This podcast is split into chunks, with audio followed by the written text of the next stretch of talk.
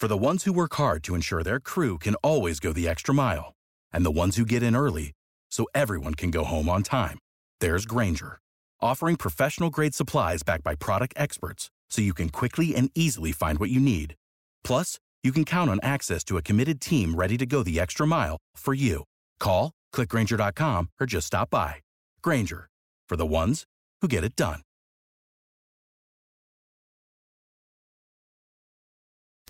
Hey y'all, this is Josiah Gray, and this is Half Street High Heat. Hope you enjoyed today's episode.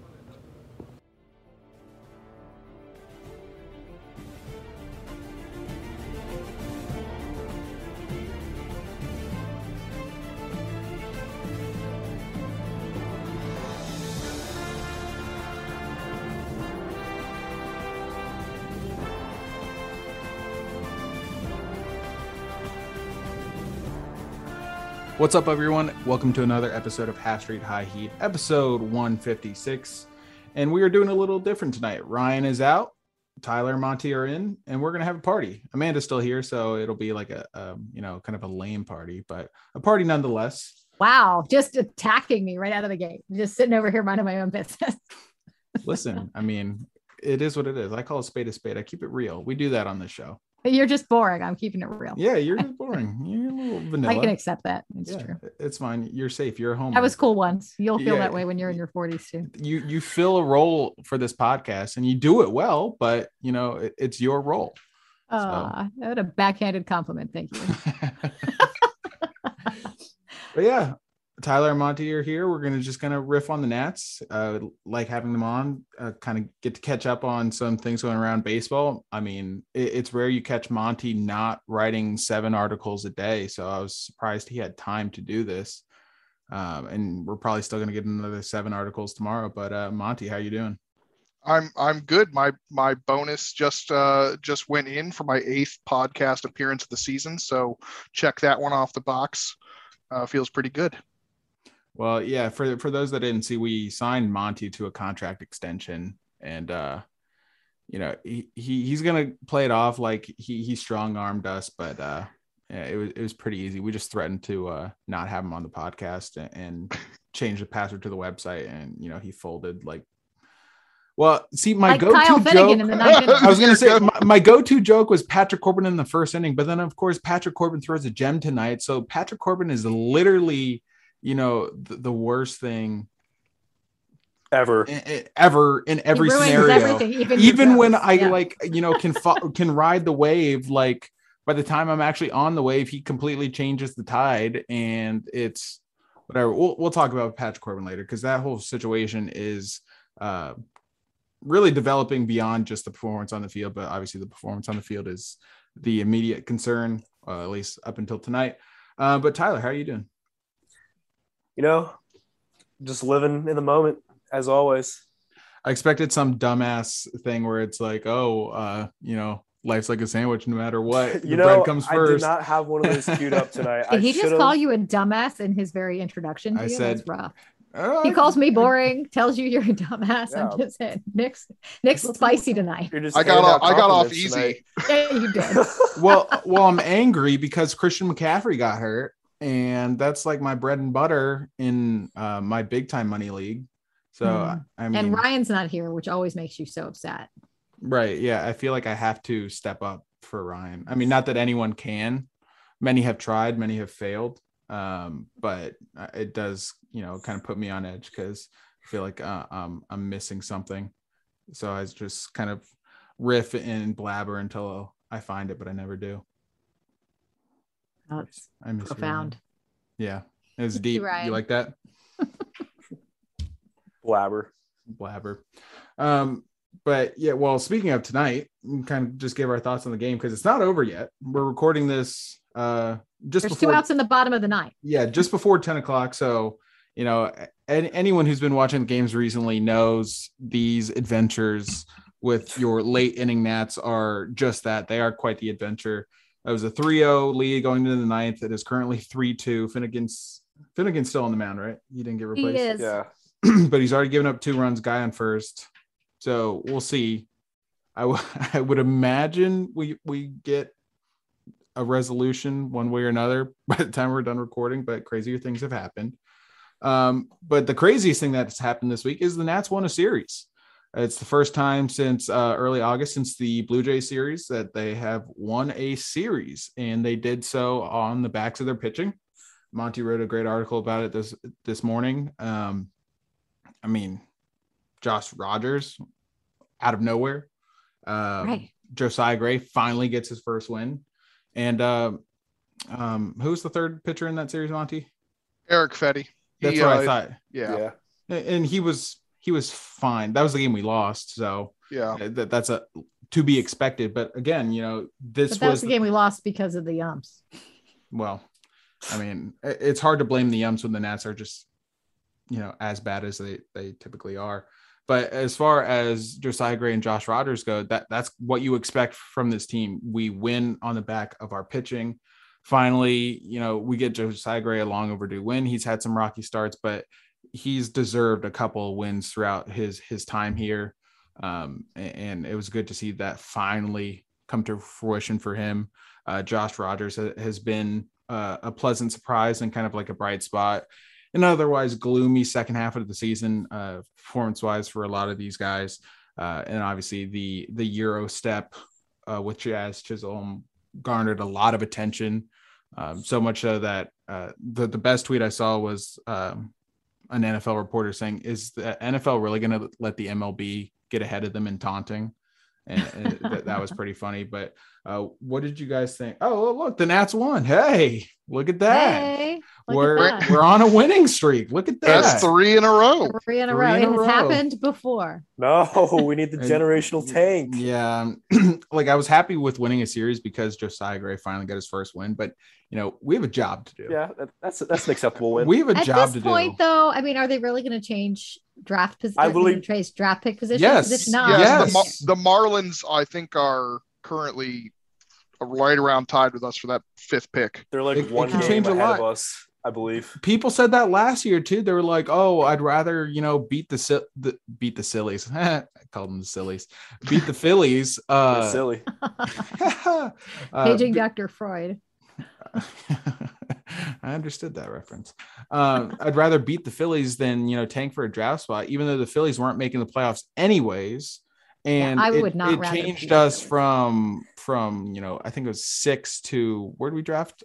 Eleven or 10. twelve? Eleventh, eleventh. 11th and it, you know worked out brady house fell but at the same time you would rather be in the control of your own destiny as opposed to hoping a guy falls and with the nats you know decimated farm system at least pre pre deadline what it was you know you like i said you want to be in control of your own destiny so the, these games do matter i understand people don't like losing you know feels like to to some people embrace the tank is, is a dirty phrase you, you So- can't say that but it, these games do matter Um, so I just checked it, and the Nat with a win, the Nationals are now just a half game ahead of the Marlins for that fifth pick. So we need to change that and lose the next two games. absolutely get back to losing two or three it was it was the perfect medium we talked about it You, know, got to you- win every once in a while to bolster our spirits. right you win Yeah. one game so that way uh, one game in a three game series so that way your morale doesn't get too low um, and you do also don't go on a losing streak and you don't get swept but you don't win so much that it affects your draft position and it worked well they did it for over a month it was awesome now it's like they they've won two games and suddenly they think they're a good team like no Damn Nats do ruin that. everything. And the and the fourth pick is out of reach pretty much at this point. It's uh we're five. yeah uh, you're playing ga- for we're fifth Yeah, we're six games back. We were we were doing really well before this three game winning streak of possibly uh, catching the Pirates, but that's not going to happen now. so who's after the marlins Uh, the Cubs and we are three and a half up on them. Okay. So, I mean, if we fall from five to six, then it wouldn't matter as much. But obviously, like I said, you would rather have a higher draft pick. Yeah. Um, Cubs and The- Twins. Twins have What- they have the same record. gotcha. Um, so the one thing I brought up last episode, and, and it is like a little early to to talk about draft and, and going over slot or under slot or whatever. Uh, that all plays out much later on. The draft isn't going to be till June. So, it, like I said, it, it is very early, but it is worth noting the Marlins did have to go over slot this year because um, I believe was it Kahlil Watson? It was one of the shortstops fell to them. They got at Kahlil Watson. Yeah, at Yeah. 16, and he was supposed to go like top five, top six. So in order to sign him, they had to pay overslot. So more than the 16th pick was projected to get is what overslot means to sign him. So the fact that they spent more than they were planning to this or this past year makes me think they might be a, a contender to go underslot next year, which would have a guy fall. But again, you'd rather have the fifth pick than than the sixth pick if you do get to decide your own fate in that regard. But that's that's you know way down the line. What did you guys think of the Marlin series? There was actually a lot of storylines, which we don't get with every series. Usually, it's you know the Nats managed to to scrape a win. Probably could have had a second, but they definitely weren't the better team in the series. This was kind of the opposite, where they were the better team throughout the whole series. So, what were your guys' thoughts uh, in takeaways? Monty, you've been writing about this for you know it seems like three weeks. So, what did you think of the series? it was it was good. I mean, I saw a lot of good things. Like you said, yeah, there was a lot of storylines. Obviously, we've got Juan Soto's uh, beginning to this road trip. Uh, I think I mentioned right before we started recording. Um, he is 16 of 20 in, uh, on plate uh, getting on base versus plate appearance, which is an 800 OPS or OBP, um, and that extended into tonight, obviously. And then uh, how about uh, Ruiz? He was fa- he was fantastic in that series. He went five for ten with five You RBIs. call him Keybert. Yeah, the Keeber, Keber, K-Bear, K Bear. I believe it's K Bear. K-Bear. I'm just reading a lot of this, and I've heard a lot of different uh, pronunciations, so I just completely just went out and made my own. I thought it was. I, you're the only one I've heard I've with always- I I That's what I was saying. I thought it was ingenuity. Kai Bear. That's I thought it was I've heard K- Key-Bear. They've been saying K Bear on the broadcast. Yeah, So they they've say been saying K-Bear. K Bear. They've been saying K Bear. Well. Yeah, Anyway, Mr. we got Ruiz. three different. Mr. Ruiz. We'll just Ruiz. call him Mr. Even Ruiz. though he's younger than all of us. yeah. But uh, he, yeah, he went five for ten with five RBIs. Only struck out once and in two games. Um, he didn't have any extra base hits. We did see that tonight. He had a double, um, and he's showing us some stuff, and that's really fun. Things you Uh, love to see. How about Luis Garcia uh, in the three games, six for 14, two doubles, a home run, a massive home run, uh, and three RBIs. So he's coming along. He's got his, uh, he's hitting 333 uh, since I started doing the ratings. He's 10 for 30, just a, you know, coincidence, uh, you know. Uh, and then I really want to talk about uh, Tanner Rainey. Our bullpen has been trash, but Tanner Rainey is back. He's come back. Uh, he, he's had four appearances, uh, two of them in that Marlins series. And he was perfect until tonight. I think he had a walk tonight, but he still did his job. No runs. He only had that one walk, but uh, throwing a lot of strikes, having a good command. And if he is back to where he was last season, going forward into 2022, that is a major benefit to our bullpen next season. Would Yeah. you say closer the future, Tanner Rainey? yeah, I think I'm curious to see how many people have moved that label to Mason Thompson now. With Yeah, it's a new guy every three weeks. yeah, Yeah. And It I was think Tanner Finnegan and Rainey, if there's oh my nobody God, else Finnegan left is in our never bullpen. a closer. He's not Yeah. good. well, so, there's nobody else left in the bullpen to be the closer of the future. So I guess so the future is now and it's rainy. yeah. Surprise, it's me. But yeah, our, our offense, our offense is our lineup's doing really well. I mean, Lane Thomas continues to just rake extra base hits, Mhm. and then Alcides Escobar eh, quietly just consistently getting on base in front of Soto, so that you can't really walk Soto too much. Um, I mean, they still are walking him a ton, but not as much as they probably could, because Alcides Escobar is in that series went six for fourteen. Um, in three games, so it's hard to walk Soto when you've got the guy on base in front of him, and, and you know especially if Lane Thomas is getting in front of both of them. So a lot of good storylines from the lineup, not so much from the bullpen. And then, of course, we discussed the starting pitching with uh, Josh Rogers and Josiah Gray. It was just, it was, it was a fun series to watch. And and you know, not many teams that are 63 and 89, uh, well, 64 and 89 now. Can you say that? You know, Yeah. it's it's Can you say be, it's much fun to watch? yeah, it's. I feel like they're pretty fun to watch, even though they're they're not great. they're not getting, you know, they're not winning. Not great is a very generous description. Yeah. And uh, yeah, the bats really showed up in the series. It was a lot of fun to watch. And um, yeah, Juan Soto is, I mean, we're going to talk about him in more depth shortly, but he is just doing, he's doing things that just people just don't do. And that's incredibly fun to watch, regardless of what's going on with the rest of the team. um, yeah, a few good pitching performances and some very bad ones. But um, yeah, overall, I think one of the more fun series to watch than maybe the most fun there's been to watch since the trade deadline. The Uh, new guys really doing it. Yeah, I can't remember who was, Monty or, or Tyler, before we started recording. Like th- the Nats have been a little bit more fun to watch than we give them Yeah. credit for. Mhm. Um, a- and, I think that's um, in order for that to be the case, you kind of have to see the silver lining in, in this part of the season. You have to be okay with the trade trade deadline. Like a lot of things have to, you know, there's a lot of prerequisites for you to find the silver linings in uh, the series and the games that have been playing lately. But you know, for us, it seems like uh, you know th- there have been a lot of bright spots or things we can kind of hang our hat on. Um, there's a lot more in this series, and obviously we saw the results with uh, two or three wins and almost a sweep, which is bad for the tank, but again, good for for morale and whatnot. Uh, with uh, Alcides Escobar, like at first, I was the of the mindset that it made no sense to hit him second. You know, it, it made more sense, at least to me, for someone like Garcia or Kieboom to get the benefit of hitting in front of Soto, getting pitches to hit, and hopefully, you know, clicking something offensively for them. But at the same time, if you want to look at the flip side, the fact that Alcides Escobar is still getting on bases, still providing production, yeah, he's not ever going to be a two hitter for a legitimate contender, but just for those young guys in particular, they get more at bats with runners on base than they would, Mhm. you know, otherwise. Like if, uh, like Kieboom, I think could benefit the most in fitting in front of Soto. Um, like if Kieboom was hitting second, while Lane Thomas has been great, like his on base percentage isn't all that high. And, you know, if you go back or well to the bottom of the lineup, one before Lane Thomas, it, it's the pitcher spot. So Kieboom wouldn't be getting a lot of uh, at bats with runners on scoring position. So he might not get the full benefit uh, of hitting in front of Soto. You kind of need a more established hitter in front of Soto. Um, at least currently, that obviously could change as these young guys get more seasoning and have more experience. But it, it's working out is the long-winded way of what I'm trying to say. I, I think, you know, we're Garcia had a bomb the other night, so that that's always nice to see because he wasn't exactly touted as a, a power guy. So anytime he hits a no doubter and he has that swag coming out of the box, just watching it off the bat, it is fun to see.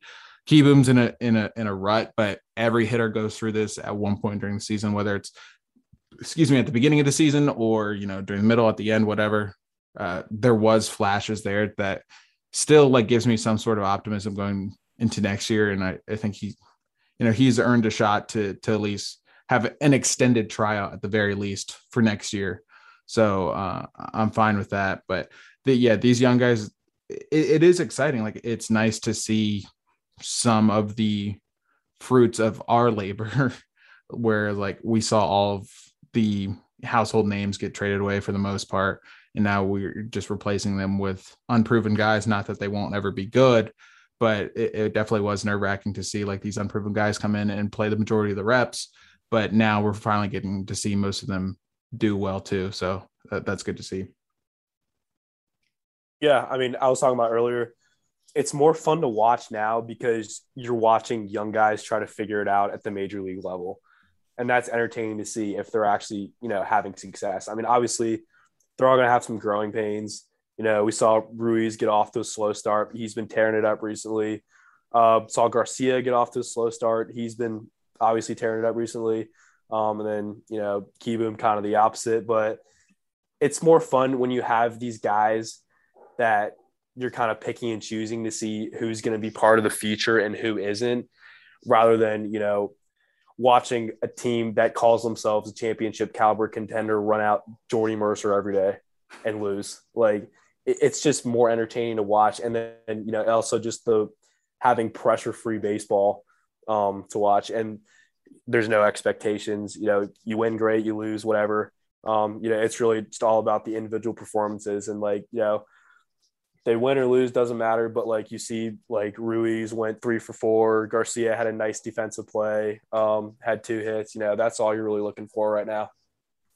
One thing I did want to mention, we again we talked about it before we started recording. We we, we talked a lot before we started recording. We probably So should I have saved some of it for the podcast. Yeah, I should have recorded, but uh, I did want to mention, and it is worth mentioning uh, because you know you do need to pay your respects whenever this happens. But Alex Avila's Avila is retiring at the end of the year, so I think uh, what Davey and kind of the the mindset of the coaching staff, maybe the front office is like he's had a long successful career. I mean, to to make it, I think 13 years is his career in baseball isn't by accident. Like he's been, you know, a, a- a solid ball player for a long time, and obviously he's been hurt this year. He started a game at second base for us this year, so you know, he, he it's not like It's we, easy we to can- forget that one. right. What So a season it's been. yeah, so it's not like you can say he, he wasn't at least willing to, you know, play well play for us, but you know, I mean, you know, step up when needed and when when called upon and whatnot.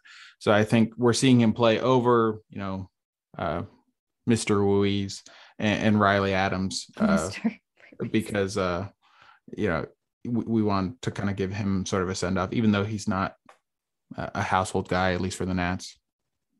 And I do uh, to go back a little bit on what you were saying, Tyler, about and you know enjoying watching the young guys play for what it is and, and not worrying so much about the outcomes.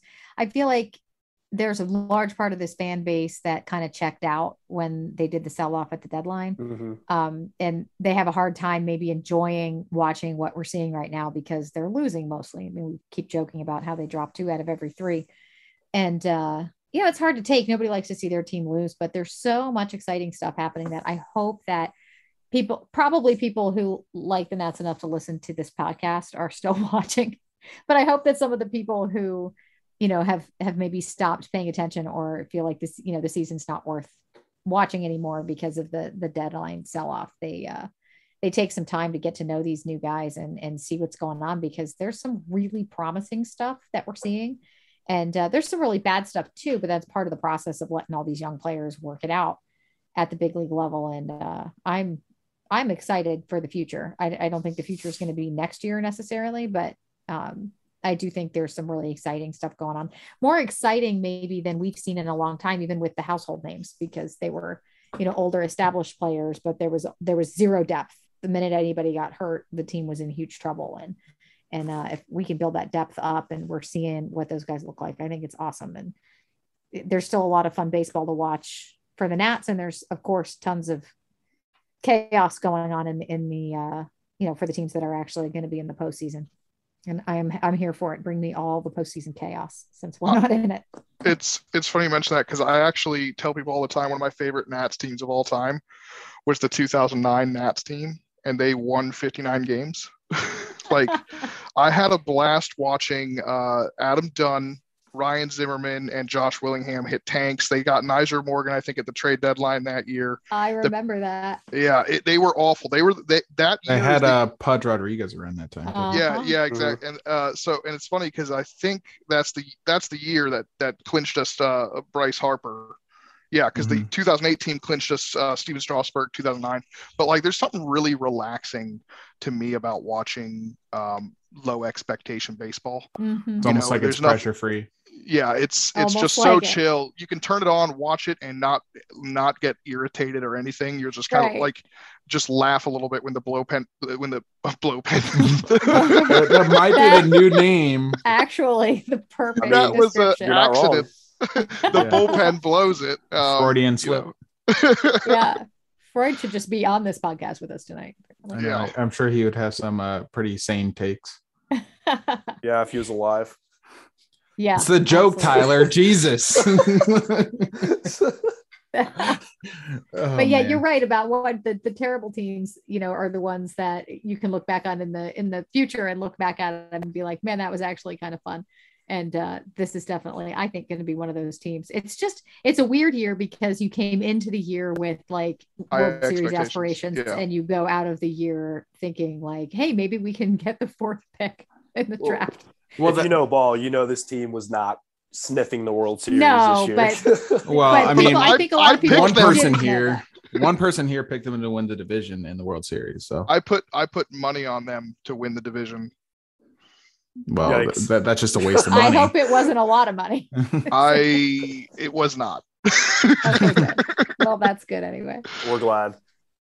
Yeah, I But- was. I would ask you to dredge up everybody's uh, predictions to win the division, but I don't know what kind of slander you might use against me if I ask you to look things up again. I I was looked up. ruthlessly attacked on Twitter last time we were recording when I engaged Monty. I looked up our. Um, so we we did this World Series draft. I don't know if you guys remember where it was like all eight of us and we all chose two teams. You guys know what I'm talking about? Yes, I remember. I looked that up I earlier. don't remember what we picked, but I, I have it right here, and this is good radio.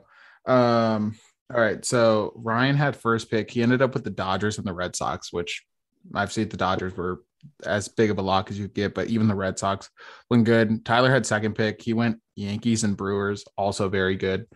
Um, and then I had third pick. I had Braves and Cardinals, which I don't remember picking the Braves third overall, but I did.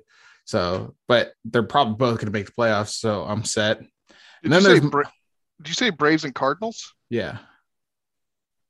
No, no, no. So this isn't like a World Series prediction. Oh, gotcha. This I- was a draft where we each picked That's right. teams to- Okay. to win. But then there's Monty. what do I do.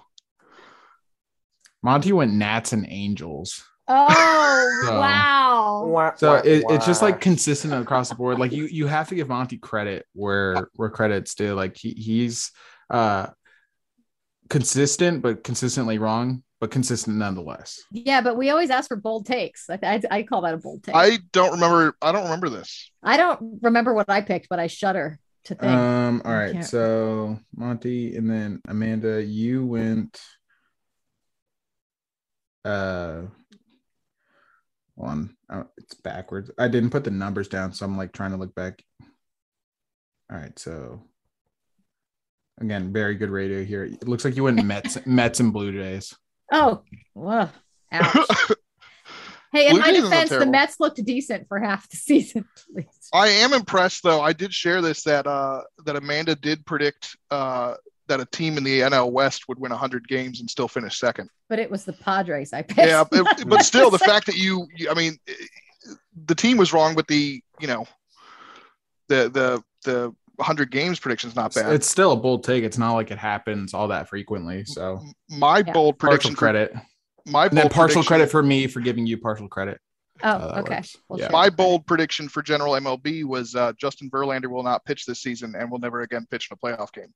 And he's not Mm. pitching this season. Well, So, that's just your vendetta That was a against personal- Justin Verlander coming through. That's not like you were being bold. That's just like you, what you want to see happen. If I if I I said what I wanted to see happen, I would have said Bryce Harper winning MVP, which would probably be Oh, right. wait. I forgot my bold prediction was Joe Ross finishes the season with the second best ERA in the rotation. Yep. Which Wow. I think, Honestly, if we're being Wait, technical. I think think he might hold qualify. up. Maybe Hold on behind just a minute, Paolo folks. Because My- uh, my- Joe Ross. Oh, You he's can not say- on the active roster. I can't not- find him. I gotta But go you can say like Baseball minimum Reference. minimum Yeah, but if it was the second the best roster. ERA on the roster and he's not on the roster, I don't know that that counts. He's- Well, it no, said in the like, Nats he's on the rotation. team. Yeah, it said in the Nats rotation. Yeah, I'm looking at in I don't know if, if Joe Ross finishes He's with the second the best rotation. ERA, Okay, he I would give it- it to him, He finished with a 4.17 ERA. and that's only going to be behind Paolo. Tyler gets credit for that. That that's a win in my opinion. Look at Do his- I get How many starts did he make? he, He he, made, he made like twelve, no, probably more than that. he made close to twenty. starts. Oh no, No, I looked no, wrong no. year. My bad. Yeah, I my was gonna say, I looked at no- wrong- no He made 20 starts. Yeah, Hey, so- 20. Okay. Um, Amanda, what, qualifies. what, do you know what your bold prediction for the Nationals was? I do not remember. Oh, I'm not I sure just reminded wants you the other day. It was Patrick Corbin is going to throw a no hitter this season. Oh yeah, I did say that, didn't I? But but I'll I'll bail you out here because my bold prediction was worse. I I said the Nationals will win the division and get within one game of the World Series, and Victor Rob- Robles will be hitting.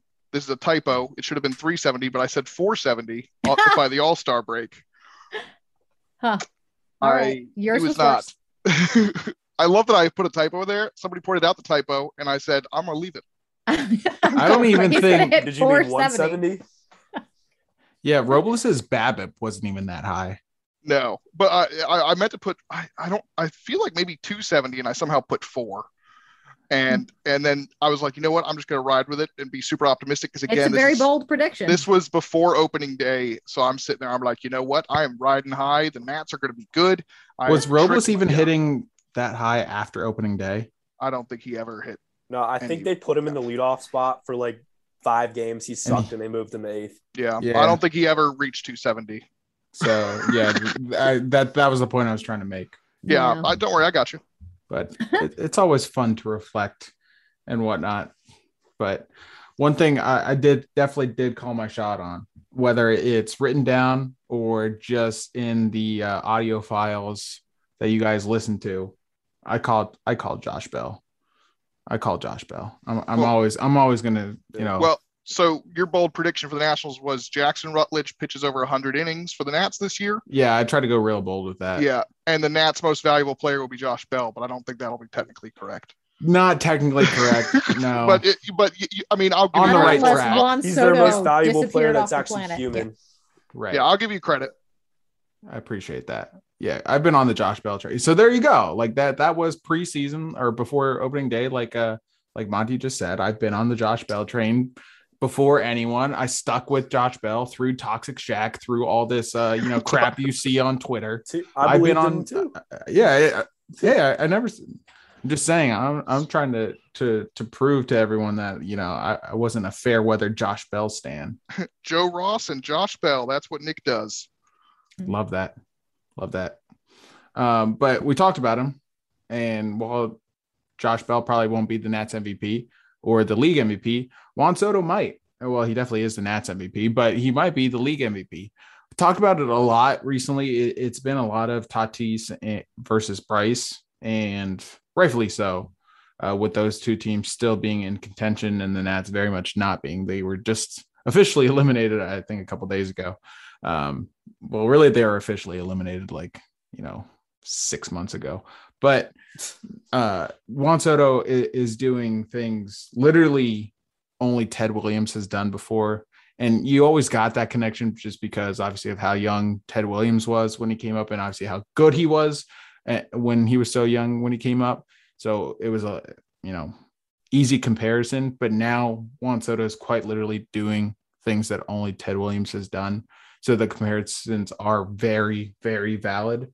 Is there any shot that he kind of backdoors this MVP if uh, both the Phillies and Padres miss the playoffs, which could happen? Neither of them are in a playoff spot right now. So the you know the all the hypotheticals of oh well if the Padres make it but the Phillies don't if the Phillies make it but the Padres don't it looks like we still plenty of time but looks like neither of them will will so that kind of puts them all on the playing field. Like if you suck, you suck. You miss the playoffs. It doesn't matter what your record is. You miss the playoffs. So can Juan Soto backdoor this thing because he's been on fire. He had two home runs tonight. Uh, he's leading the league in batting average. Uh, he's like right leading there. both leagues now, as of I- now. leading like I've- I- everything. I've got your stats here. If you if you want. Go for it. Go for it. All right. Oh, I just switched it up. Okay. You you said you had it right there. got- now you're making me God, look I'm foolish. right here in front of me too. If you want on base percentage leads leads uh, NL. This is before the game tonight, so so some of these might have actually. I need gone out, but updated. I need the updated ones. He had two home runs tonight, Monty. He's this, that's not part of the list. He's first in the NL in on base percentage, first that in matters. walks, first in average, first in average with runners in scoring position, second in OPS, second in F4, second in weighted on base, uh, and uh, second in WRC plus, and second in runs. He's also hit his 28th home run. Um, I've got Well, he had two even- tonight, so shouldn't he be at 29? no, his second was his Uh, uh, 28th. Yeah, Uh, 27 It was 28. 27 and 28. Gotcha. And then I've got some more. I've got uh so this is updated after the second home run tonight. These are his updated September numbers. 473. It's it's September 23rd, so the month is almost over. There's only seven days left in the month. He's hit 473. It's quick his math. his OBP is 608. He's hit seven home runs, 12 extra base hits, scored 18 runs, and has 21 RBI. What's his OPS? Supernatural. It's not. I didn't do the math myself. I'm reading a tweet from uh, Dan Kolko. What's uh, what's tweeted his that. weighted runs created plus? That's all I care about. I don't know why you're doing that. Read the What's- Sabermetric, Sa- Sabermetric Saturday article. What's what's his week. WOBA? Give us the Woba, Monty. And then here's the last tweet I'm going to read. Mark Zuckerman tweeted it an hour ago. Uh, Juan Soto has now reached base four times in 24 games this season. The only players ever to do it in more games in the season are Babe Ruth, Lou Gehrig, Ted Williams, and Barry Bonds. Just So- to, you know, Three Hall of Just to Famers put you and Barry on that Bonds. greatest players of all time, basically. Unbelievable. And he's now batting average at 325 on the season, which is first in both leagues at this point. And his OPS is now a thousandth of a point higher on the season than Vladdy's. Although obviously he's got a better slugging percentage because he's hit more home runs. But Does, Well, is Bryce shou- still leading the league in, in OPS? Or, Yeah, his OPS is 1,049. Soto's is 1,029. 050 looks like. Yeah. so it. I mean, we're we're getting close. that but- shoulder injury uh, taking away a lot of his power in the first half is is what's Yeah, got and his- think He- about these numbers given the start to the season that Yeah. he had.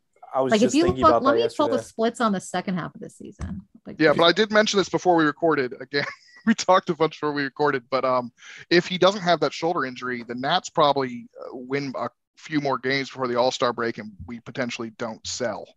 yeah, Which I don't know. If, everything. I don't know if that's the right move because I don't know if we would have won enough to be in a playoff spot. So we might have just. So it's in a way it could be a, a silver lining that that shoulder injury, you know, kept the tank in place. Do you remember all of the uh the panic and the what's the word Oh, I'm yeah. looking for? J- just about Hys- Soto. hysteria. Yeah, Yeah, the hysteria. hysteria is the oh, right 'cause he word. kept oh, hitting he's ground hitting balls. ground balls. Oh my blah, blah, God. blah. And then the people were he like, can't elevate the ball. yeah, he can't Yeah. elevate it. They're like, oh, he needs to do the home run derby, not just because of the show, but because he needs to fix his swing. Like Juan Soto isn't a professional and like constantly working on his swing. Like obviously, you know, hitting home runs helps uh, like to elevate your swing or whatever as the the, the derby does but it's if Juan Soto wanted to elevate the ball more like It's not like he doesn't make a know how. concerted effort. He yeah, he, it's not like he doesn't know how, and it's not like he, he literally worked with Kevin Long, who's the Nats' current hitting coach, to elevate his swing for the home run derby. So like he could have done that at any any time. It is just funny how that kind of lined timing up, worked out. yeah, with Well, the that derby then him going on the uh the run. into this, I just pulled up the post All Star game splits, and he's leading the league. It, well, let's see, average since the All Star break um, is the slash line here 372, 538, 678, which all by itself is insane. OPS since the All Star break 1217. And by the way, Bryce Harper's OPS since the All Star break is 1227. So one hundredth of a point better So that Juan that that's another thing Yeah. I, I brought up again pre-recording, which I mean, Why do we do that? we, we keep saying that, but we had We a really were good waiting- discussion. We were waiting for you, Amanda. Yeah. well, I told you guys 9:30. I was ready at 9:30. E- everything's Amanda's fault. You guys will get get on on board with that. Um, but you know, the, the reason I brought this up was can Soto backdoor this? The the biggest obstacle in his way in pursuit of that is Bryce Harper, in my opinion. Like Mhm. the, the argument against Tatis is I think the, the number of games, the you know, production in those games is not what's hurting Tatis, obviously. It's just the the sample size. Like Bryce and Soto are going to have more games played than him. Mhm. And if none of them make the, the playoffs, then you can't use that, right? Because right now, Tati, if the Padres make the um the wild card, excuse me, I feel like I'm about to sneeze. Uh, if the Padres make the wild card, it's going to be on the back of Tatis. Same thing with Phillies making the wild card or possibly even the division. It's going to be on the back of Harper. So if neither of them do that, then you can't add that to their potential MVP resume. So it it literally is just even playing field, and I think that's obviously the only way uh, Soto has a legitimate argument um, for uh, MVP, MVP. over those go over those guys. Like in a vacuum, like his numbers are MVP worthy numbers. It's not like we're just adding him in as a third nominee because there has to be a third place finisher. Like he definitely deserves it. But again, you know, making the playoffs has to count for something in terms of MVP. That's that's the name of the award. It's like the most valuable. Like if you take this guy out of the lineup, how different is this team? Which that argument still is in play for the Nats because if they're a you know 72 win team at the end of the season, if you take out Soto, they're probably like a 62 win team. You know, who, who knows what that would be? But again, it, it means more when you're uh, on the verge of making or missing the playoffs. Point being, that. Bryce is doing crazy things in the second half, just like Juan Soto. Juan Soto is getting a ton of attention and deservedly so. But Bryce Harper wasn't an MVP candidate in the first half. And has made himself an MVP candidate in the second half and feel the way you want to feel about him. That's fine. That's I don't think anything I'm going to say or what anything we're going to say on this podcast is going to change your opinion if you do or don't like Bryce. But he's doing things that you know haven't been done all that frequently, and he's doing things Juan Soto is. So really, if it comes down to it, do you think it's Soto or Bryce? I I think if Soto continues to do for the next for the rest of the season, which is very short at this point, what he's been doing in the last month or so, I do think he can backdoor his way into it. I think he's been better than Bryce of late. And there is always some recency bias, I think, with the voters. Um, the the big wild card there, pun intended, is if one of these teams gets into the wild card game and making the playoffs, of course, as you pointed out, makes a difference in an MVP race. But if none of these teams are going to be in it, then you know, if you look at you just look at the stats right now, like Juan Soto is right up in the thick of all of it. And if you look at the post All Star splits, he's been the best player since the All Star break. He's been better than Bryce in the second half, and Bryce has been terrific. But I, I think Soto has a legitimate argument, especially if he can keep up what he's doing for the next couple of weeks. If he keeps up what he's doing, he'll probably have close to an OBP at or over 500 yeah. And I, I, and that's the only way I think he can he can steal it if he puts up if he's if he gets on base for the season average 50, right like that extreme yeah. outlier where someone looks back at the season they're like how the hell did Juan Soto do that like yeah. he's going to need one of those numbers yeah, yeah like when, like yeah the, right now yeah. So, you know, so if he's going on like he's doing now, which I don't know, he'd, ha- I mean, again, he'd have to be going on at a, like an 800 clip, like he's been doing on this road trip, which is which hard, hard, almost impossible to sustain. sustain. Yeah. But yeah, so I mean, the fact that he hit two home runs tonight, the Reds, you know, we still have what what's today thursday so is it three more games against them three games we got nine games total three against the reds the, the reds are still you know it's not looking good for them but they're still fighting for a playoff spot so if pitching around Juan Soto helps that cause, which it would have tonight. If you take Juan Soto out of tonight's game, we lose two nothing. But if you pitch around Juan Soto, which might be in the Reds' interest, you know, it helps your game plan and in your pursuit for a playoff spot. But it also helps Juan Soto's cause in terms of on base percentage. Because I mean, a walk, a walk is is gold. We in also have we also have three games in Coors coming up. Ooh and, and it's not like the Rockies are going to pitch around him. Like what? I mean, yeah. the Rockies, the Coors Rockies are good, right? Yeah. But you're right about to bring up the walks. The walks are another reason that I mean the absurd number of walks that Soto's taking. He's you know walking more than he's striking out. It's it's crazy these numbers, and and I think there are some outlier numbers, but I think you're right. At this point, he's going to have to have some just eye popping numbers that that the voters can't ignore. I believe he has currently uh, in the in a certain number of games. I can't remember what the uh, the total is, but I think it's uh he has more home runs, uh, seven. It might be just this month, seven home runs, six strikeouts. Yeah, I think it was seven strikeouts. Uh, but yeah, I, yeah, yeah. Actually, last thirty days, I'm looking here. Uh, last thirty days, he's had nine home runs and eight strikeouts. Oh, we have a stat off. All right, Monty, your turn. Come up with a better stat. I think she's got it. I think I'd, uh, you know. oh, I saw also, this 33 walks. Oh, Ty- Tyler's getting in on the stat off. I found it earlier today. It's about his plate discipline. This is absurd. All right. Try a high fastball to Juan Soto. Oh. He won't swing. 174 high fastballs, zero swings. Out of 174 high fastballs that were thrown close to the zone to him, he swung at none of them. And, and one of them, there was one. I saw this tweet. There was one that was one that's strike. a called strike. Yeah. yeah. The rest he took for a ball. A, co- a, couple of others should have been called strikes as well, but you know, yeah. I think the umps yeah. realize if it's it's if he doesn't swing, it's a ball. Yeah, but, exactly. And by the oh. way, there were 33 walks in that. That's a nine home runs, eight strikeouts, and 33 walks in the last 30. Oh, uh, here with another stat off and another stat off. Monty, do you have another another stat to bring the stat Ooh, me, Pick me, pick me. Tyler, you're picked. Give us another right. one. In Juan Soto's last, uh, this was yesterday, so not including today. In his last 68 games played, he's slashing 374, 540, 680 with 79 walks and 38 strikeouts.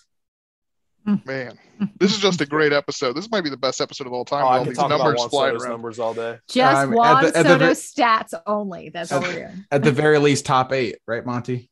Yes, uh, yeah, absolutely. Top eight. All the ones with me in it. In case anyone was wondering why we're saying eight. yeah. Yeah.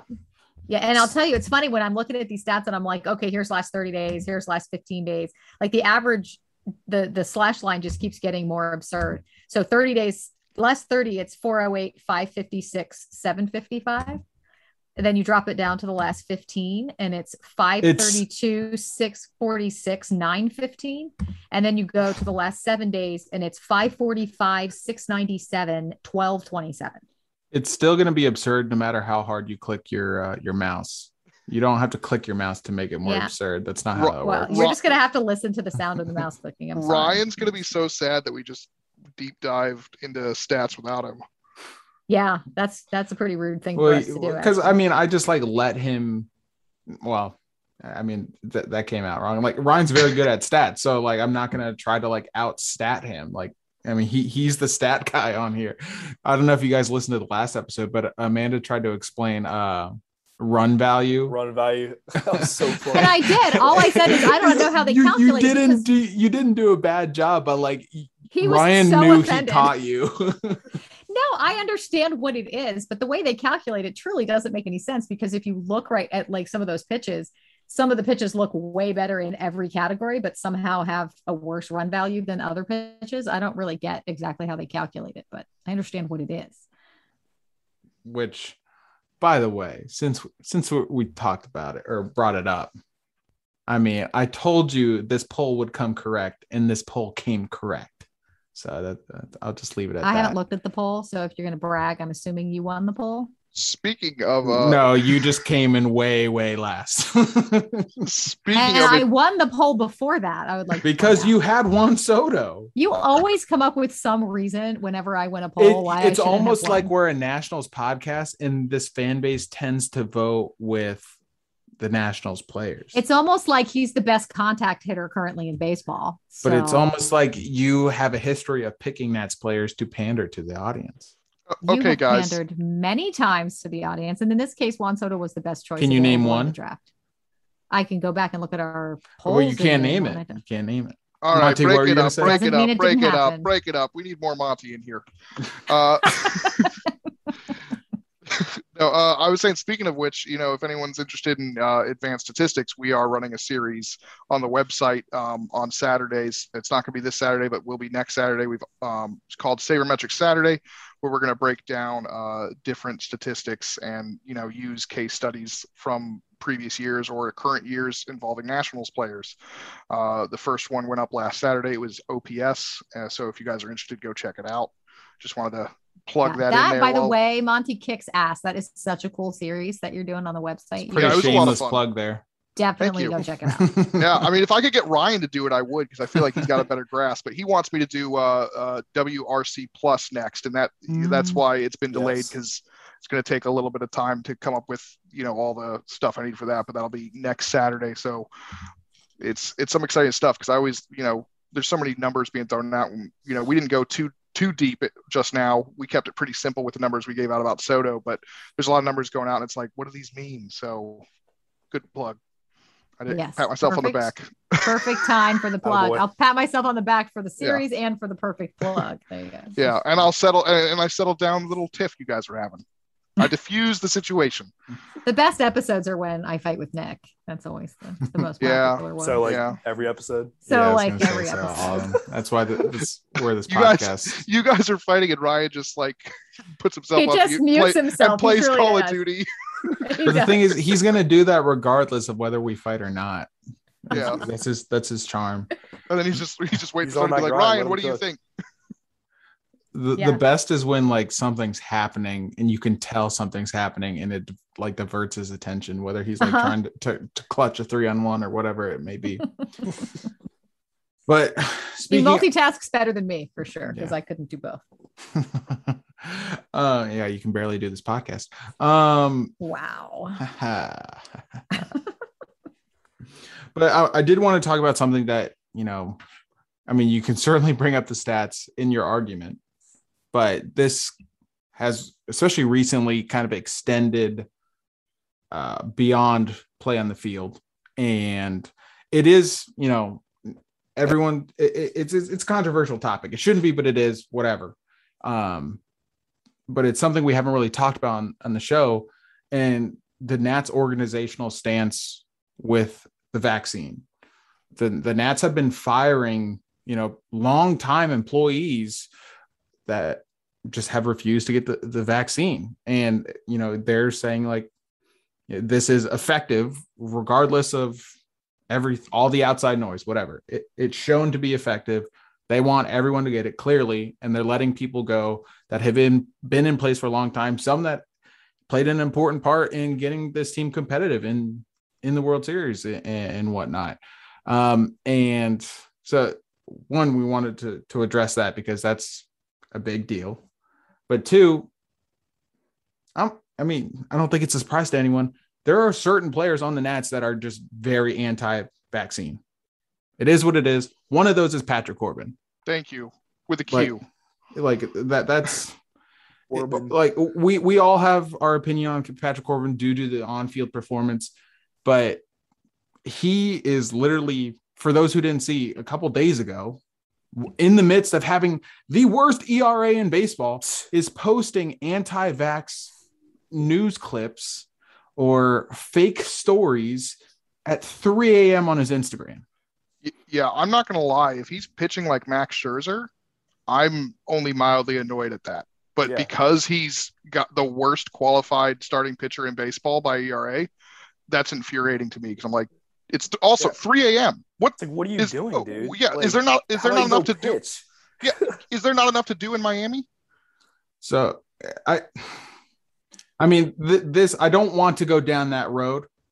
Like, yeah. this is a huge, very long conversation that yeah, you know, we're not that that's not what yeah, we try to keep about. this a politics free podcast but right. yeah so it's, th- um... that, that, that's not my point my point is how can someone like patrick corbin operate within this organization when the nats i'm not saying they're the only team that has this strong of a stance.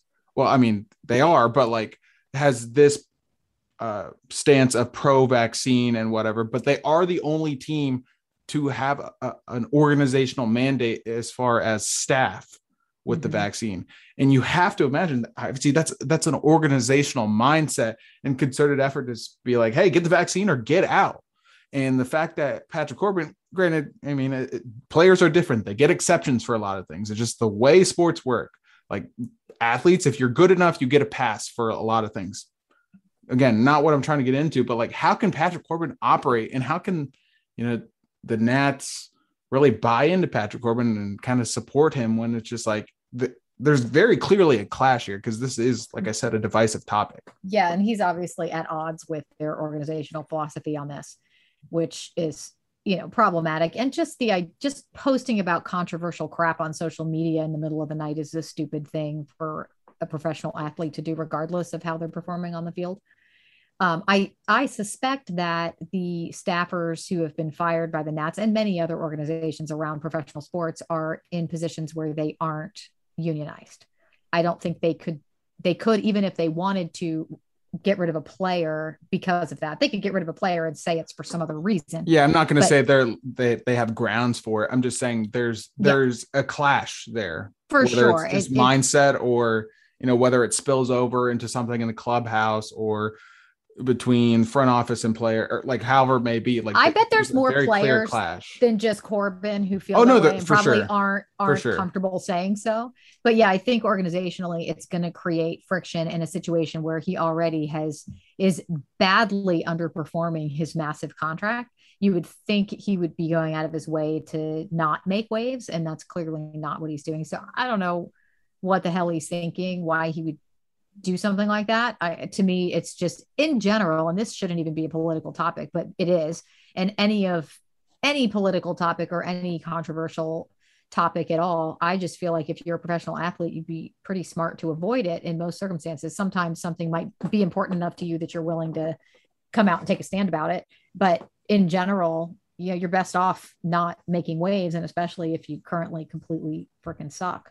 Right. Like, I mean, I, I, think everyone was aware of Corbin's like political stance, and that that's not that doesn't have anything to do with this. It's the the, the fact that you know the organization is taking such a strong stance one way, and he's literally actively right standing going against, against it. that stance. Yeah. So you know that that's really what I'm talking. Uh, About. That and coupled with the performance on the field, because like Monty said, if he's doing Max Scherzer things, well, it's like yeah, you're annoyed, but don't care as much because they're performing Yeah. on the field. it's kind of the way sports work. Like it sounds, it, it sounds, you know, it sounds wrong bad, but to say, keeping it real, that is the fact. That's like That Blake is what it Treinen. is.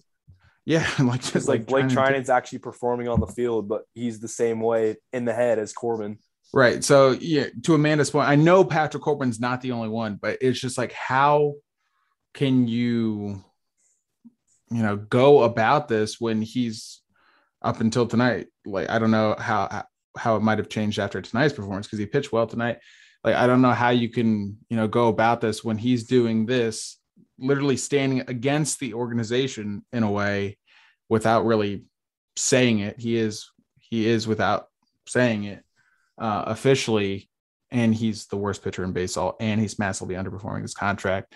And like you're depending on this guy to rebound in order for you to have any sort of hope next year and beyond. Like it's it's a messy situation that I just felt like we needed to talk about because we didn't talk about the staffers being released um, th- because they wouldn't get the mac the, the vaccine. And you know, we haven't talked about that aspect of Corbin because it, it's just a messy conversation. So you know, we Yep. didn't need to do that. But when it comes to the performance on the field, like it all ties in. Like this could turn into something because it is such a divisive, divisive thing. the the other thing with Corbin that drives me nuts is he's he's he's very stoic on the mound. So Mhm. it doesn't look like he. I mean, he's he's been play he's been pitching awful, and it looks like he doesn't really he doesn't even he doesn't even care. Like, and that may not be the case because we know there there are just some pitchers that are like that. But at the same time, that if if Max was struggling like that, you'd be very aware of how upset he'd be. Whereas with Corbin, you could you know trick yourself into thinking he doesn't care and he's just laughing all the way to the bank.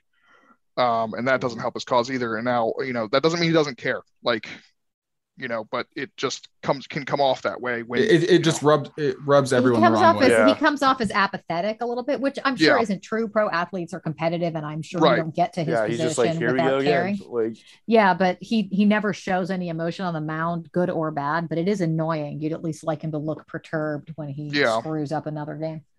yeah. And So- today's maybe the wrong day to have this conversation because he was actually really good today. Well, that's what I freaking said about the guy. I like. I, I have these running jokes and like the this storyline and like his performance today doesn't match Right. my narrative. Like he'll give up at said, least seven runs my in two narratives innings next over outing. Don't worry.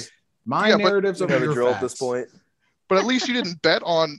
I know some people bet on him tonight to give up over three and a half runs, and he didn't. So like it could be Worse. I worse. knew So somebody he's who bet that the literally- Nats would win the division. Can you believe that? He's literally disappointing people left and right. Like Yeah. just get this guy off my team. For real. yeah, This guy's not going anywhere. Ain't It's Nobody's not. You that can't even trade him. Like that's the No. worst part about it. You're stuck with him. No, Yeah. absolutely nobody's going to Give take that me- contract. I- At this point, just give me Hosmer for Corbin straight up. We'll make it work. Josh Bell's out here robbing home runs in left field. We'll make it work. that's a good point. So, but Ah. let, us move on. I mean, we don't have to, to spend any more time on that. Uh, one thing I, I did want to mention because this has inspired a little bit of debate, although I, I imagine we're all going to be on the same, uh, you know, page here, you know, on the same side. Did you guys see what happened between the uh, the Rays and the Blue Jays over the weekend? I with did the, see that. Yeah. um, Yes. Yep. The um, Kiermaier uh, picked up the. yeah, it was Kiermaier. I was trying to think of the catcher's name. Oh, Kirk- uh, Kirk? Kirk? Yep. Uh, Alejandro yep. Alejandro Kirk. So for those who, who didn't see it or don't know what I'm talking about, uh, Kevin Kiermaier, center fielder for the Rays, and granted, Rays currently leading in the AL East, Blue Jays fighting for the lives for a playoff spot. So not only this division rivals, it has huge playoff implications as well. So it was a very heated series.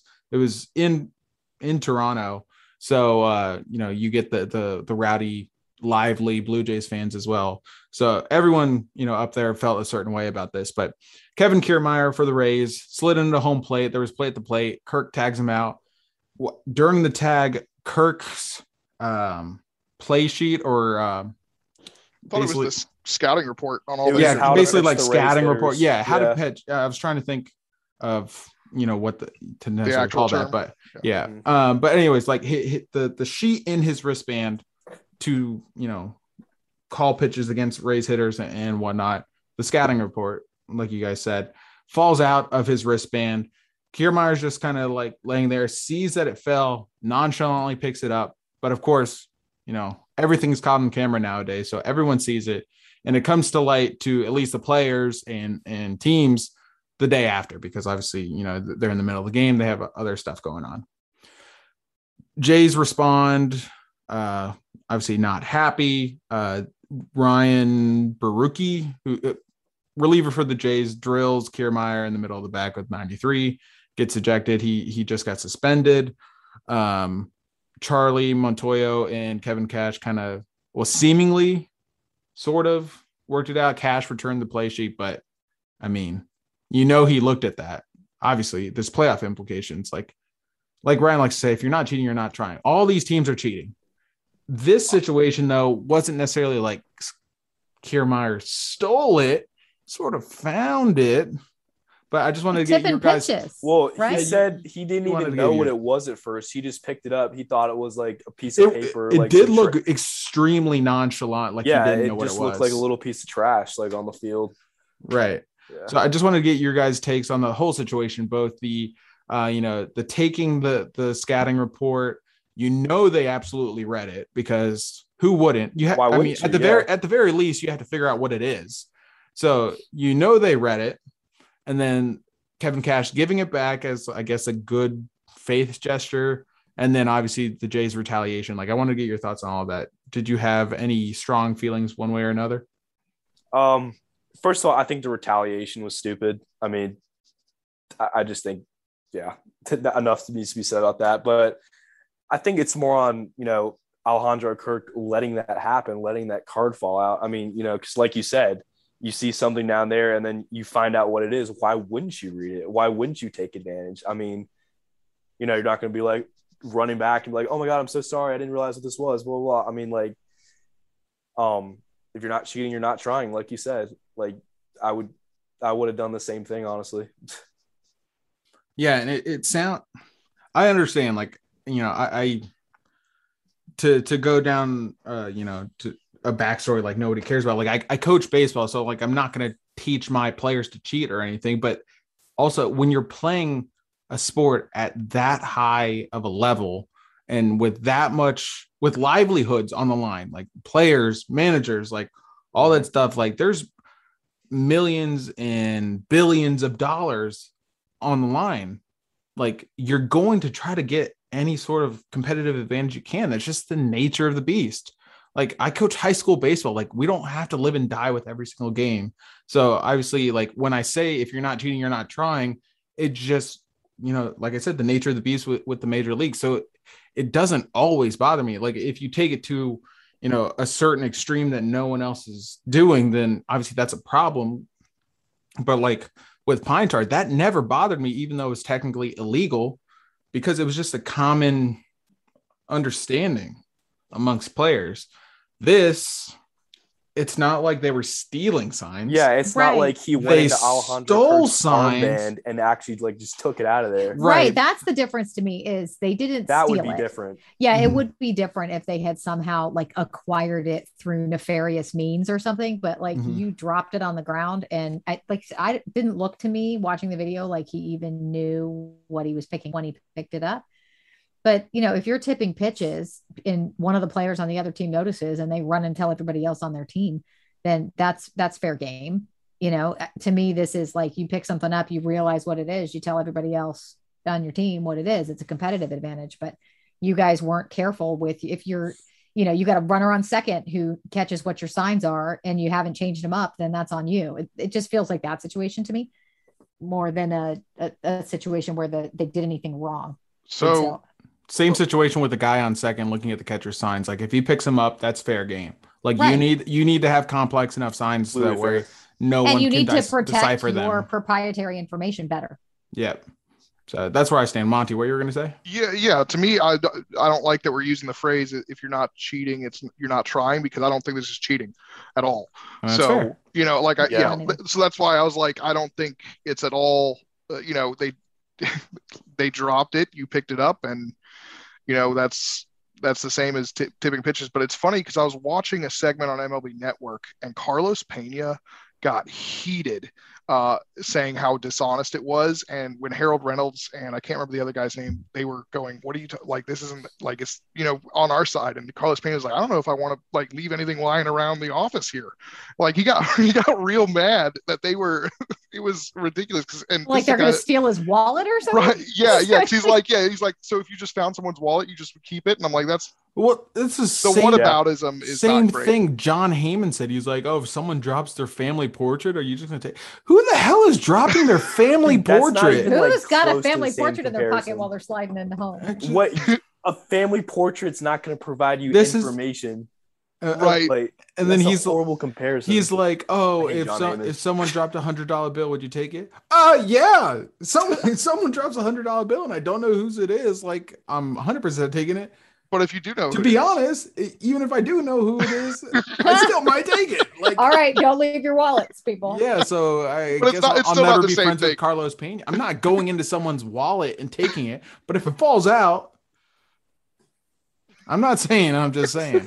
I mean, uh, a homie yeah. hungry. I was sitting there because yeah, we I was like, what is why? Because like I was just laughing too because it wasn't just that he was disagreeing, but he got le- like seemed legitimately upset at the people he was working with for thinking it was okay, and I was like, what is what is what am I watching? Because I was like listening to it as background noise, and I was just like, my goodness, because Carlos Pena played in the majors, he for a long time too. yeah, was a good yeah, player. for a long time. Yeah, Yeah. yeah, and and he's sitting there talking about. I'm like, you got to be. You're so full of it. There's no way that you would have given that back immediately. And that's Old why I man yells a said cloud moment. right, exactly. Yeah. And that's why I said if you're not cheating, you're not trying, because like the people who are against it view it as cheating, even though I don't think any of us do. Yeah, I don't think it's cheating. And you know how I feel about the it's not Astros and cheating, what they that's did and the cheating. I I feel like there's a bright line between cheating and not cheating. And if you don't think this is cheating, and I don't, then it doesn't raise any red flags to me. I don't Yeah, understand why people u- are using freaking out technology. Yeah, using technology to steal signs, cheating. Figuring out signs on your own and telling your teammates not cheating. Like it's it's it's like a proactive versus reactive thing. Like if you're proactively cheating, like the Astros did, setting up cameras, relaying uh you know messages through trash can bangs or whatever, that's cheating. But if you're reacting to something that happens throughout the game, whether it be you know you catch t- someone tipping pitches, whether you you know decipher someone's signs while standing on second base, whether you find a scouting report on the ground, that's you reacting to a situation. I think that's the biggest difference for me. That's a Yeah, that's a good An point. excellent point. It's fair game. Well So, done. Thank you. Eloquent. Thank you. I, I- I do be eloquent from time to time. You do, He you do be like that. eloquent I do be el- I do be hungry too. So don't drop a So hundred dollars. don't drop your hundred bucks around yeah, it. exactly.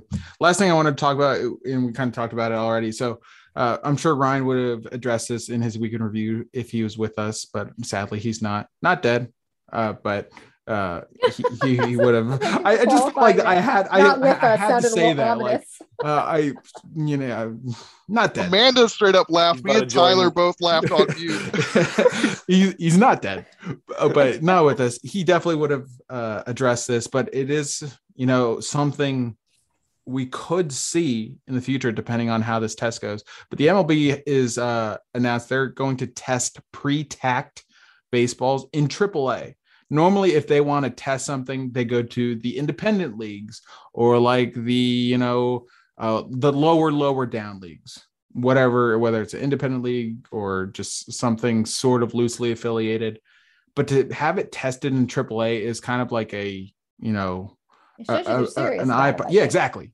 Because they know it, it just goes to show they knew for the longest time that people were using pine tar or some sort of sticky substance, sticky substance frequently. Like it wasn't just uh oh all of a sudden there's just like this epidemic with sticky stuff like this has been prevalent throughout the game for a long time and it wasn't Ever, until really. it was uh, a magically a point of emphasis that you know they decided to you know crack down on it but they also know that you know taking away the grip the sticky substance has drastically changed the way pitchers pitch. Tyler mm-hmm. Glasnow he came out and said he thinks he you know tore his ucl because he had to go from using sticky stuff. As he was taught it's not like he just discovered sticky stuff. He was taught to use sticky stuff, and he feels like he had a major devastating injury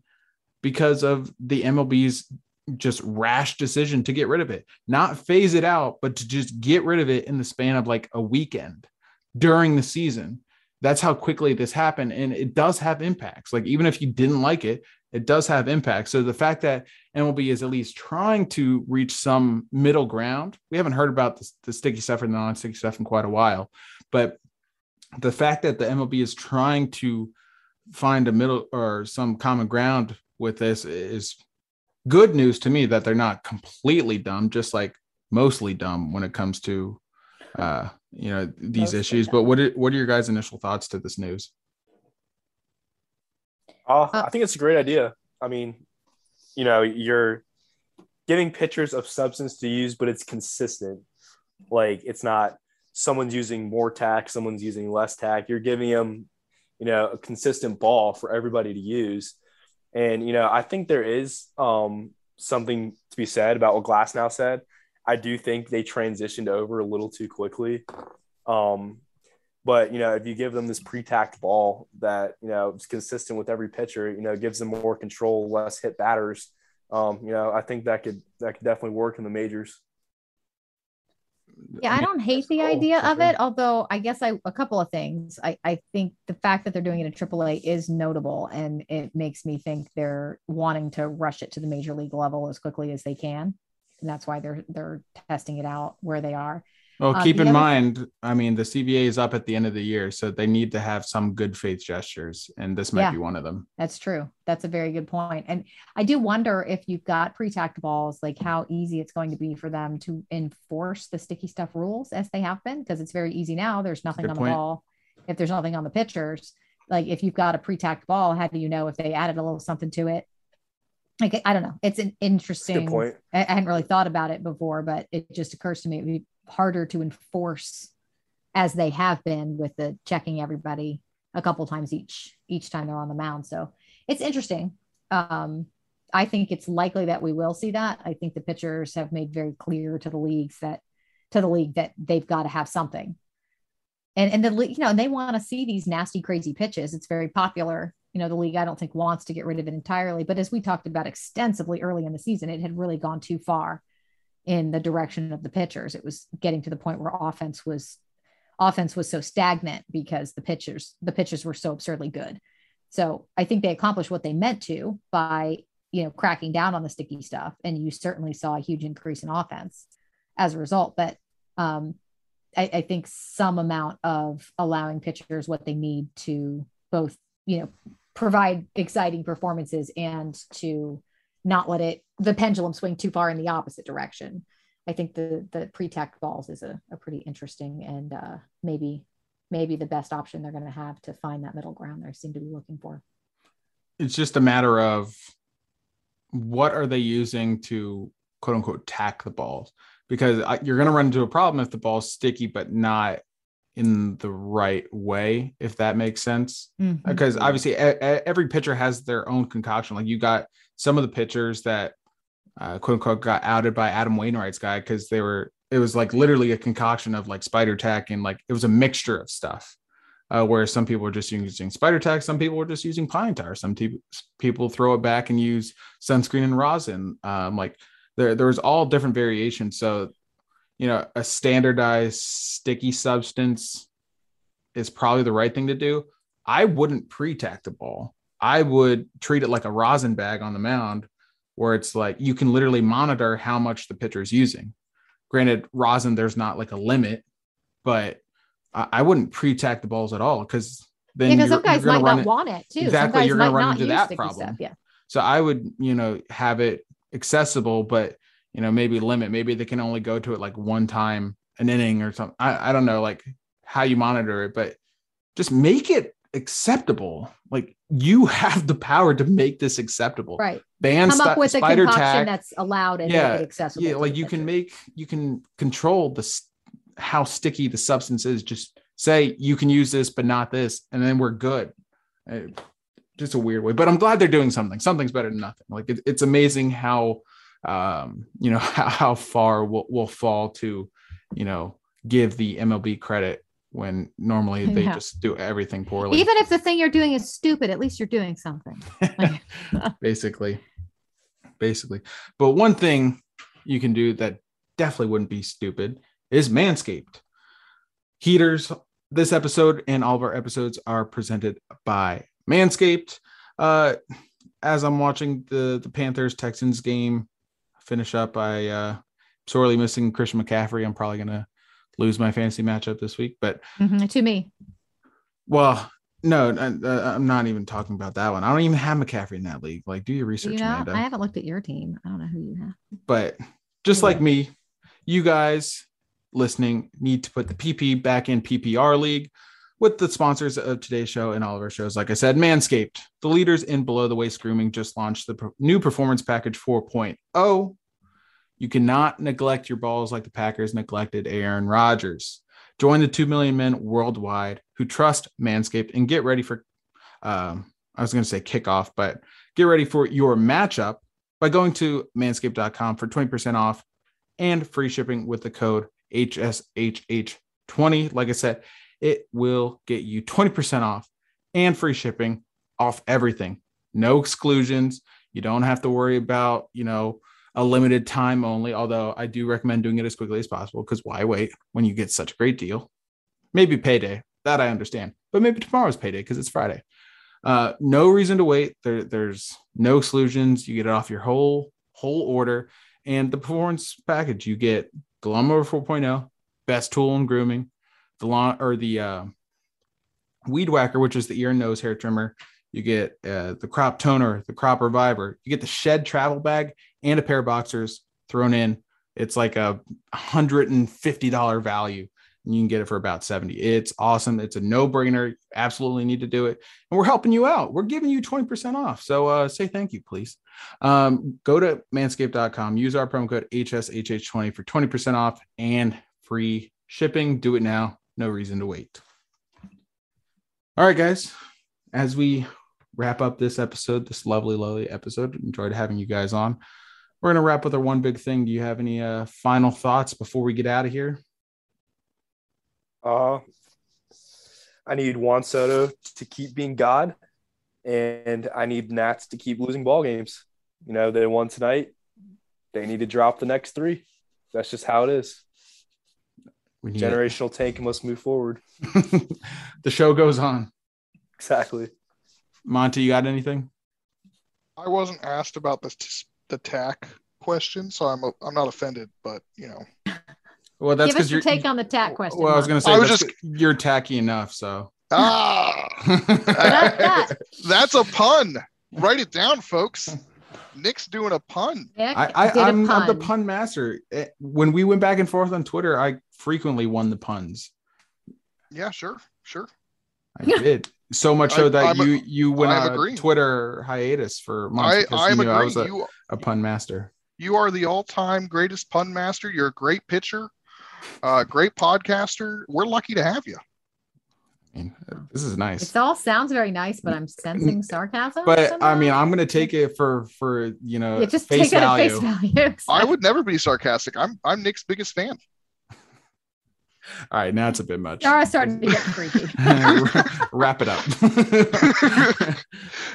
Uh, no, I, that I don't have anything as my biggest thing. Uh, check out the website. Uh, we're producing a lot of great articles. Tyler just posted something about uh, what'll happen if if the Cardinals beat the Dodgers in a one game uh, in the one game wild card. Sir, go Uh, read that. Yep, go check that out. It's currently our most popular article this week.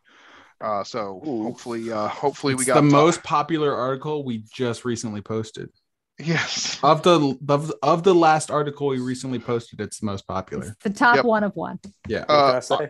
We've got the player ratings for the Marlin series. We'll be I'll be doing uh, an, um, those again at the end of the Red series, which will be a four game uh, series. So we'll have more ratings for that, and then of course uh, CK has something.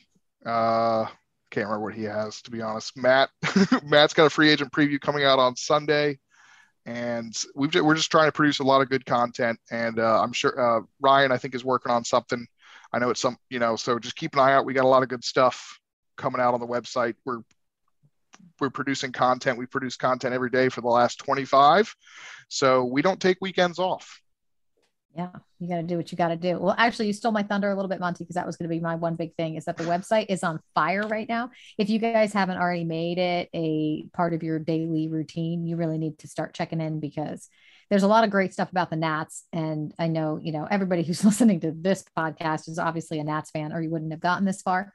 But uh, there's a lot of really great stuff around baseball right now, since, you know, obviously the Nats don't have a lot going on here in about 10 more days. Um, but yeah, tons of great stuff out there. And uh, the tie breaking scenarios, what one, I don't know who wrote that. That one, was Monty. CK. Thank you. Thank yeah, you. That was that one was really good. That was a fun one. There's a mailbag from the last few days. I, I hear we might even start posting our podcast episodes out there sometimes. Um, yeah, you can find lots and lots of good stuff out there. So visit the website. the, the the podcast episodes should be up there. Nick's been doing that for all season, I believe. So What on the Oh, oh, website? yeah. Yeah. I'm gonna be honest, I haven't done it in a little bit. Yeah, I know. That's why. I Oh, there- comment. That there was it a is. dig at Yeah. Sorry, I was trying. I jumped to his defense. I'm his number one fan. You did say that. You did say that. I'm getting kind of a Kathy Bates vibe, but yeah, That's a Stephen King reference. I'll prove it it. is a Stephen King reference. Yeah. I don't think anybody got it. Nobody laughed. Maybe it just wasn't funny. I was on mute. I laughed, but I was excited about the, the book reference. Even Ah, though that was okay. even though that was a movie reference, I I took it and made it into a book reference in my head. Excellent. All right. On that note, I think we're done here. Oh well, I mean, I was gonna give my one big thing, but if we're done, I guess we're just done, Amanda. I meant the rest of us are done. You're the you're you're oh well, th- thank you for so- giving me permission to speak. Hey, hey, Nick, I can't wait to hear. Thanks, man. Enlighten us, Nick. uh, I was just going to reiterate the one big thing I gave uh, earlier in the week. We will be doing a seven day giveaway to end the season. That's going to start on Sunday. So you're listening to this, should be on Friday because you should listen to the episode the day it releases, as soon as it releases. But if you're listening to this on Friday, Sunday, the 26th, or we will start our seven day giveaway. We're going to line up with the games. So we'll take Thursday off because the Nats have Thursday and then they wrap up the season with a three game set against the Red Sox. We'll do our biggest giveaway the last day of the season, which is October 3rd. But be sure to be plugged into the website, to Twitter, to everything to make sure you know you have a shot of, of winning some free stuff because everyone loves free, free stuff. I mean, the best stuff. yeah, it's the best stuff. Like Monty's a freeloader. He he freeloads on this podcast all the time. So I mean, everyone loves free stuff. As Everybody does. as as Monty's just like buried into his phone. I uh, the funny tweet. That's all. Was it that funny though? Uh, Was it worth missing this podcast? It was the tweet my where tweet? where the uh the the minor league team sent a, a told this guy he said pipe down. See, see, I'm already not interested. I actually, I, I knew, I do know the tweet you're you're talking about. and though. it That was a funny, tweet. wasn't it? Yeah. Yeah, but I seen it like three days ago. I mean, get with the times. I'm sorry. I'm normally just looking at your page and you didn't retweet it. Well, that's because Wow. I'm busy running the show, Montgomery. What you've been doing? Writing articles, So many Or the- articles. carrying the carrying the website on my back. All right, that does it for this show. What a lovely show. Thanks Solid for coming end. on, guys. It It was- was, it was- great it to have you. Best Miss end you, to the show we've ever had. Miss you, Ryan, if you're listening. Nah, he's not listening. no chance. All right. Follow the show at Half Street High Heat. Check out halfstreethighheat.com. Tyler at non roster invite. Monty at on the pod forever, which is just a complete lie. So if you want to follow a liar, you can go follow Monty. Amanda at A White 7877 and myself at Nationals Ace. Thank you for listening. We will catch you guys uh, next week. Like I said, giveaways will start Sunday. So be plugged in on that. If you're you know, just listening to our next episode before you get started, you already missed some giveaways. So don't miss out. Stay plugged in. Catch you next time. And in the meantime, let's go Nats. There's a new breeze blowing off the banks of the Potomac. A new team's mowing down the ranks of their opponents. The Nationals are smashing balls so that the commentator who has the calls has passed the wall to see you later.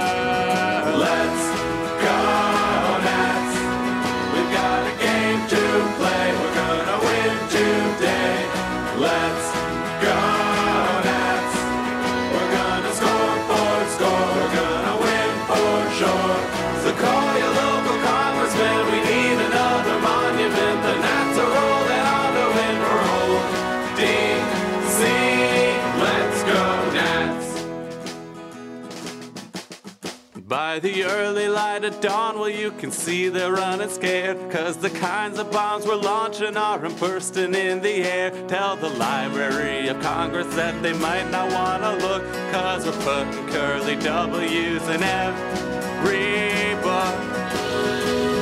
Let's go. We've got a game to play. We're gonna win today. Let's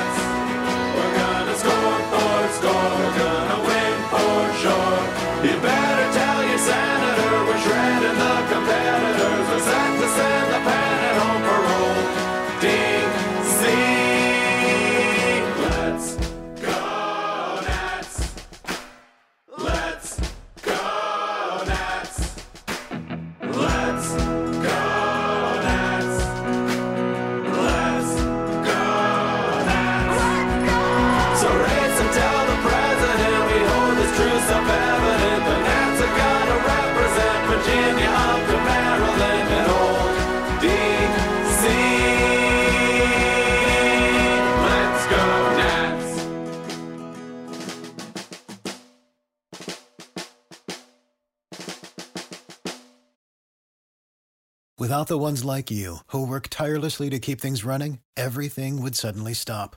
Hospitals, factories, schools, and power plants, they all depend on you. No matter the weather, emergency, or time of day, you're the ones who get it done. At Grainger, we're here for you with professional grade industrial supplies. Count on real time product availability and fast delivery. Call clickgrainger.com or just stop by. Grainger for the ones who get it done. When you need mealtime inspiration, it's worth shopping Kroger, where you'll find over 30,000 mouthwatering choices that excite your inner foodie. And no matter what tasty choice you make, you'll enjoy our everyday low prices, plus extra ways to save, like digital coupons worth over $600 each week. You can also save up to $1 off per gallon at the pump with fuel points. More savings and more inspiring flavors make shopping Kroger worth it every time. Kroger, fresh for everyone. Fuel restrictions apply.